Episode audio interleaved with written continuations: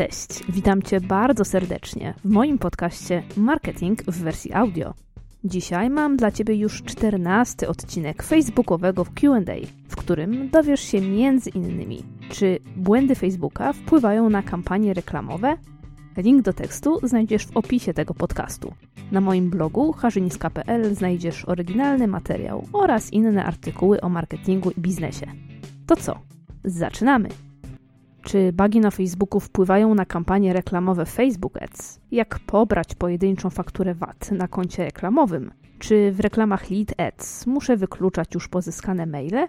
W dzisiejszym QA poznasz odpowiedzi na kilkanaście najciekawszych pytań zadanych w facebookowych grupach marketingowych. Pytanie pierwsze. Dlaczego w moich reklamach wyświetlają się niedostępne już produkty? Bardzo możliwe, że masz niezaktualizowany katalog produktowy.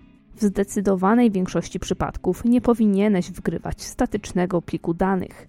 Najlepszym rozwiązaniem, by katalog zawsze wskazywał dostępne produkty, będzie instalacja odpowiedniej wtyczki do sklepu internetowego. Powinna Ci umożliwiać zarówno konfigurację pliku danych, jak i automatyczną aktualizację go.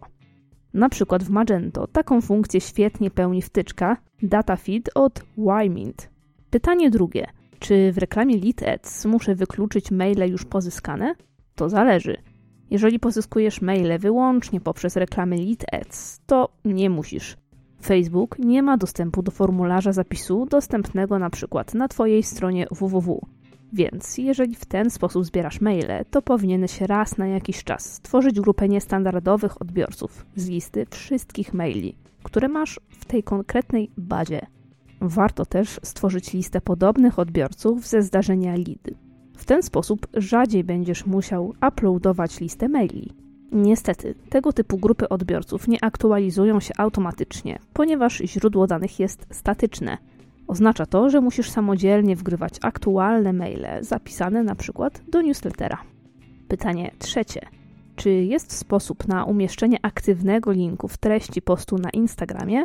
Niestety nie nie mamy dostępu do edytora HTML, który umożliwiłby taką modyfikację treści.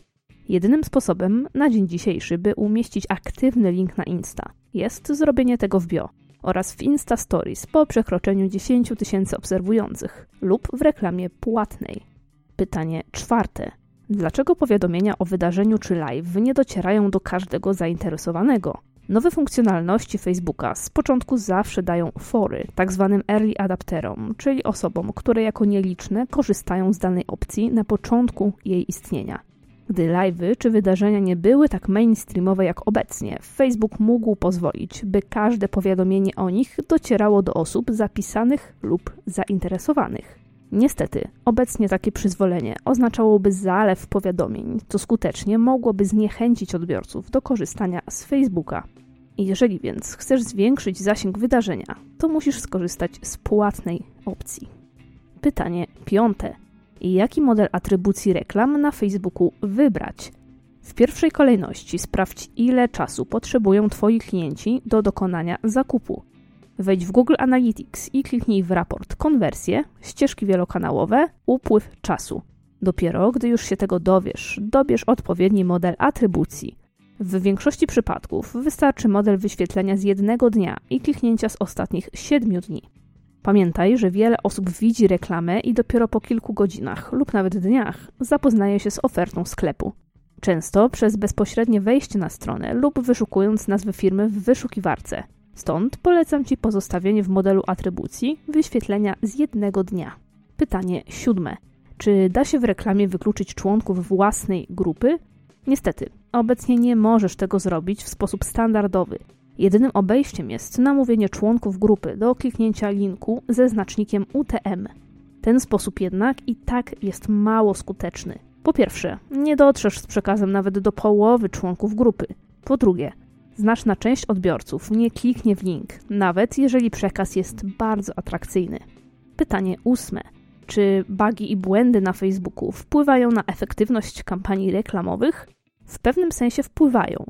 Facebook raz na jakiś czas zwraca od kilku do kilkudziesięciu złotych w związku ze źle naliczonymi wyświetleniami reklamy. Pomimo tego nie powinieneś zauważyć drastycznych zmian w reklamach, nawet jeżeli Facebook odnotowuje sporo awarii, jak na przykład w październiku 2019 roku. Skup się na innych czynnikach, które mogły pogorszyć ich wyniki, np. słabe kopii, wysycenie grupy odbiorców, zbyt częste wyświetlenie tej samej reklamy danej osobie itd. Tak po znacznie więcej porad sięgnij do mojego rozbudowanego porodnika analizy działań reklamowych. Link znajdziesz w opisie tego podcastu. Możesz także posłuchać odcinka podcastu numer 59. Pytanie dziewiąte. Jaki procent budżetu reklamowego przeznaczyć na kampanie budujące górę lejka sprzedażowego? To zależy.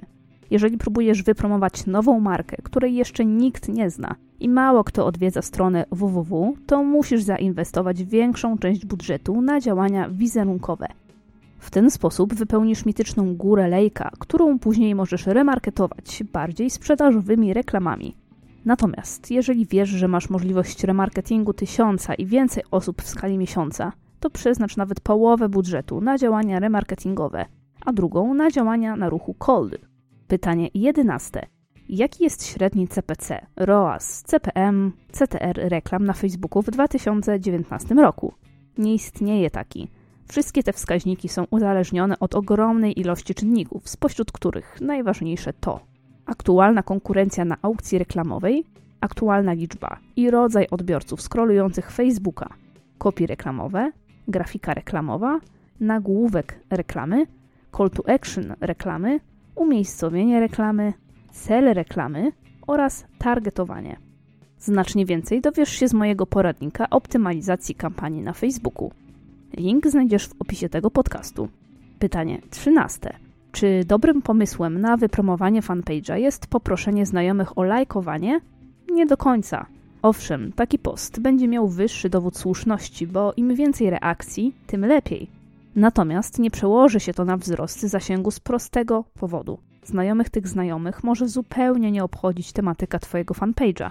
Dodatkowo, jeżeli taki proceder będzie się powtarzać, to osoby widzące udostępnienia będą ukrywać widoczność postów na własnej tablicy.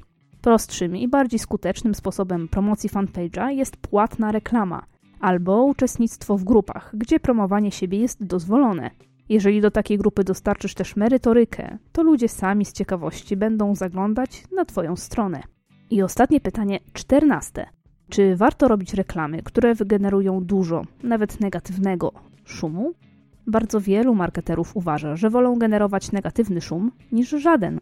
W końcu istnieje szansa, że na ślepo trafią też do osób, które zareagują pozytywnie i wesprą markę.